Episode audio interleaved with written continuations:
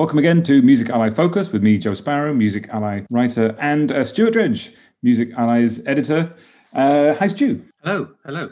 Hello, hello. So, Music Ally Focus is a very short and sweet look at meaningful music business stories. Uh, it'll be uh, very quick. It should take about the same time as it takes to play one track from Lou Reed's legendarily tuneless Metal Machine music. You're making you're making enemies right from the start. There, there, there are people who love that album. Uh, yes, I, I, there are, and uh, they're wrong. So, um, Stu, talking of um, tuneless and meaningless babbling, what's happening with Clubhouse? So we're going to talk about Clubhouse, not on Clubhouse, which is not very meta of us. Um, but yeah, I mean, I suppose it's one of those things where it's so big in the tech world that you see, oh, everyone's on Clubhouse, and actually most people aren't on it. Many people haven't heard of it. So for those who haven't, I suppose we should start with the explanation. It's it's kind of an audio app, so it's very much a listening app. And what you're listening to is live conversations as if you'd walked into a conference center with loads of rooms full of people having panel discussions. Um, and it carries on that metaphor. So you are in the audience, you can raise your hand and ask to speak and join mm. in. So it's kind of somewhere between a cross of a virtual conference, live podcasts, that kind of it's people talking live and you can interact or just listen if you want. And it, it kind of came out last year, I think. And recently, beginning this year, it raised, it said it had 2 million users, a bunch of funding that values it possibly as a unicorn. Uh, and it's the talk of Silicon Valley, literally a talk of Silicon Valley. So all the venture capitalists are on there, lots of startup people are on there, celebrities are starting to flock to it, and it's now beginning to branch out into other worlds like music and media yeah. uh, as the excitement kind of spreads. Now, this is obviously I, I, imagine that part, part of what's fueled its rise is the fact that everyone is stuck indoors and looking for something to do, and, and they're finding this new sort of community tool to talk to people. And it, it, there is this sort of thrilling aspect of it that you can pop into a room and hang out with someone who's an expert or famous and hear them talk and ask them something, which is you know is an exciting thing, isn't it? What we're interested in here is that it is an, it's a, a new form of audio platform. So how does it connect with what we think of as music streaming services that are also branching out into other forms of audio? Yeah, well, there's there's like multiple strands, aren't there? There, so I think one of them is what is it for music, and there are people on there from the music industry talking about stuff, talking about tech from music industry topics. You can have music industry for room rooms. We could have a music ally room. I know uh, Cherie Hu from Water Music. She's been on there a lot and exploring it. So you you can, if you're a journalist, if you're brands in music, you can be on there and using it as a, a talking place. Um, but yeah, there's also um, there's also this idea of it is a new form of audio listening, and I think the big trend that we've seen, uh, particularly with Spotify, who's been very vocal about it, but also everyone generally, is the big strategic picture, which we talked about before, I think, is they want to take on radio. They want to compete with radio for listeners and for advertising, and they want to kind of be what you turn to instead of a radio. So this is this is quite a big deal, isn't it, for Spotify? Because they they've they're going they are an audio first uh, have an audio first strategy. Um, mm. uh, I think about twenty five percent of their um, listeners is is it 25% of their listeners listen to podcasts regularly or 25% yes. of their time yeah okay so obviously a big part of what they deliver now in terms of audio is is, is not music so how does this connect with what they might be looking at doing well, so one thing that a service like Spotify doesn't have is live audio. They have podcasts on demand, and that is people talking to you. You know, you can you can you know it's uploaded a day, it's fresh, but it's not live like radio. Clubhouse is live audio, and so, if and when companies like Spotify think, actually, we need to get live stuff. So, one way they can go is they can get sports rights. They could start broadcasting football or or rugby or tennis, you know, whatever. They could, they could go that direction of having sports because live sports is one of the strengths of radio. But something like Clubhouse, you can imagine it sitting within a service that is more than music. So it would be a bit awkward within Spotify now if they bought it now and put it in the app. It would feel a bit awkward but if where they're going in five, ten years' time, there's going to be an element of live talk discussions, then it might be interesting. And it's also interesting to think about what could a clubhouse be if it was turned towards music. You know, it'd be interviews with musicians, there could be fan meet and greets, and you're like, there's all kinds of things you could do with it if you're a music service. And indeed, stuff that people are starting to explore on Clubhouse itself now. They're, they're looking at how can we do music promotion on there. Yeah, which so, I'm um, sure opens up a sort of uh, hellscape of music licensing issues. Uh, well, another conversation. I was thinking about this. Yeah, well, but but it's like if you opened a convention, if you opened a, a club, an actual clubhouse in the real world, and if you have people playing music there, you'd need a PRS license here in the UK. You need a collecting site wherever you are yeah. to pay the royalties. So in one sense, it seems very obvious that if you're doing something where music can be played live digitally, you need a license. And of course, we've seen recently a bunch of arguments over what should a live streaming license be like. Yeah. Um, so, in theory, if Clubhouse suddenly became full of musicians performing, it would need licensing deals, and I suspect we'd probably see that Eurodemec of, of rights holders having a go at it. The NMPA would say a, a, big statement, and then eventually there would be a deal. Are people using it to sort of perform? Uh, uh is that happening yet? Well, I think impromptu, yes, there are people in there, but um, we wrote today actually about a musician who was using it more as a, a place to do interviews.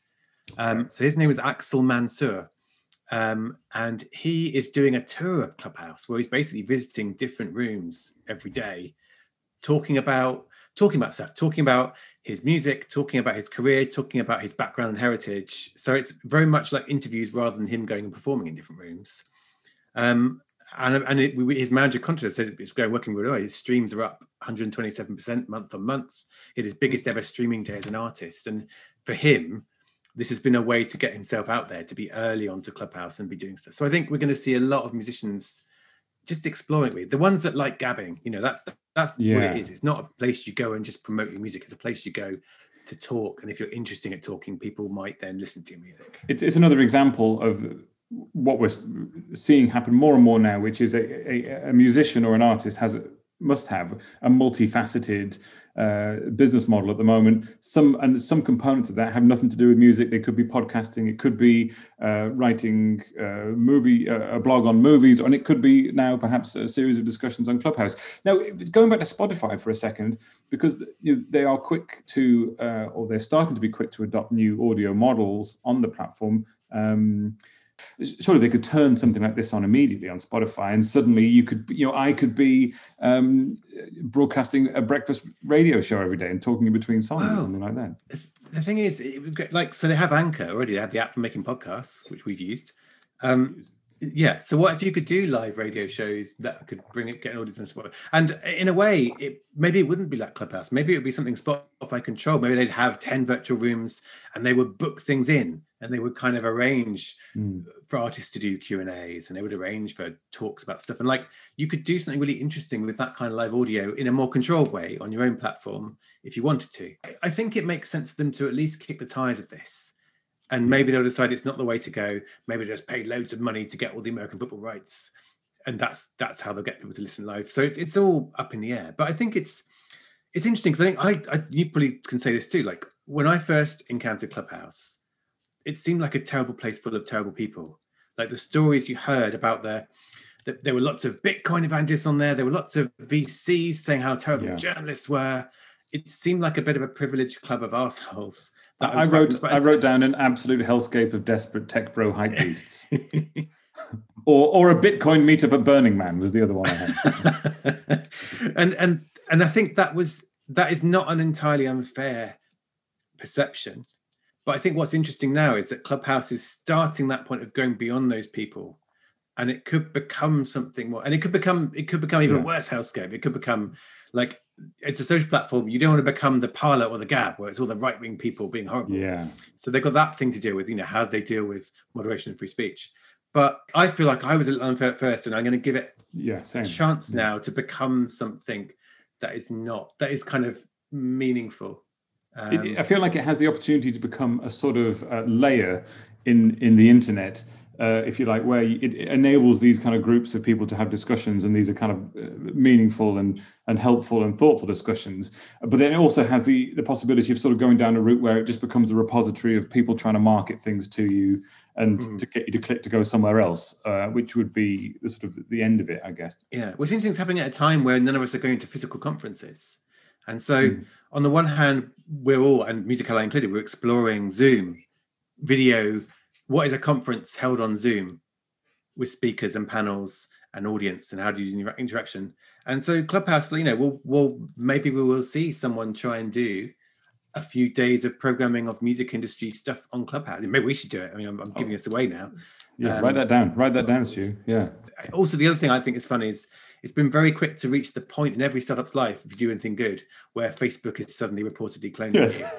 so um, they've yeah. accelerated to that quite quickly. So Facebook is reportedly working on a live audio thing again, which will be massively mainstream from the start. Yeah, and I, I, look forward to reporting on that being quietly shut down in two years' time.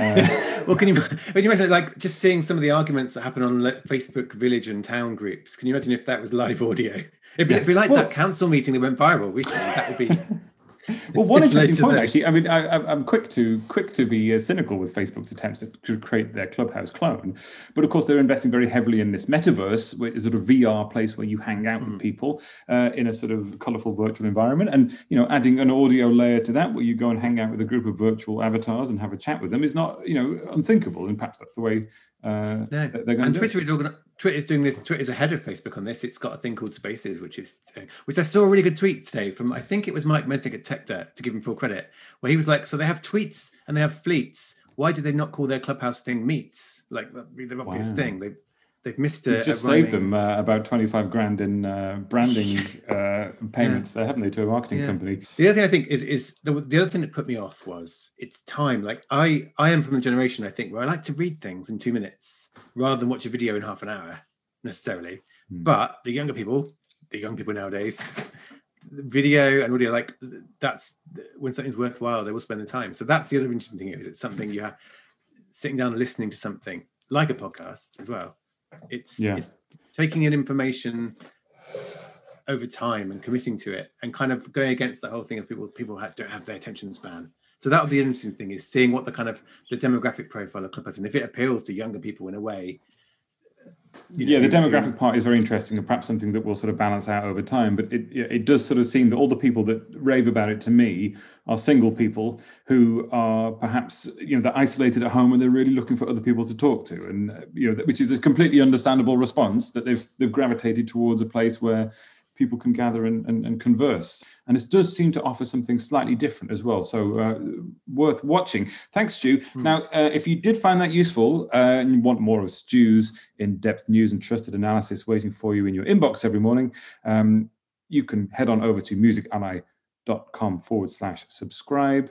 Don't forget, indie labels, artist managers, and publishers may be eligible for a sponsored complimentary subscription and our free weekly email, The Knowledge which uh, will land in your inbox every Friday, um, has, uh, well, there's a link to that below the podcast. So sign up and impress your friends and family when you converse with them in Clubhouse. Until next time, that's it from me, Joe Sparrow, and from Stuart Dredge. Thanks, Stu. See you soon.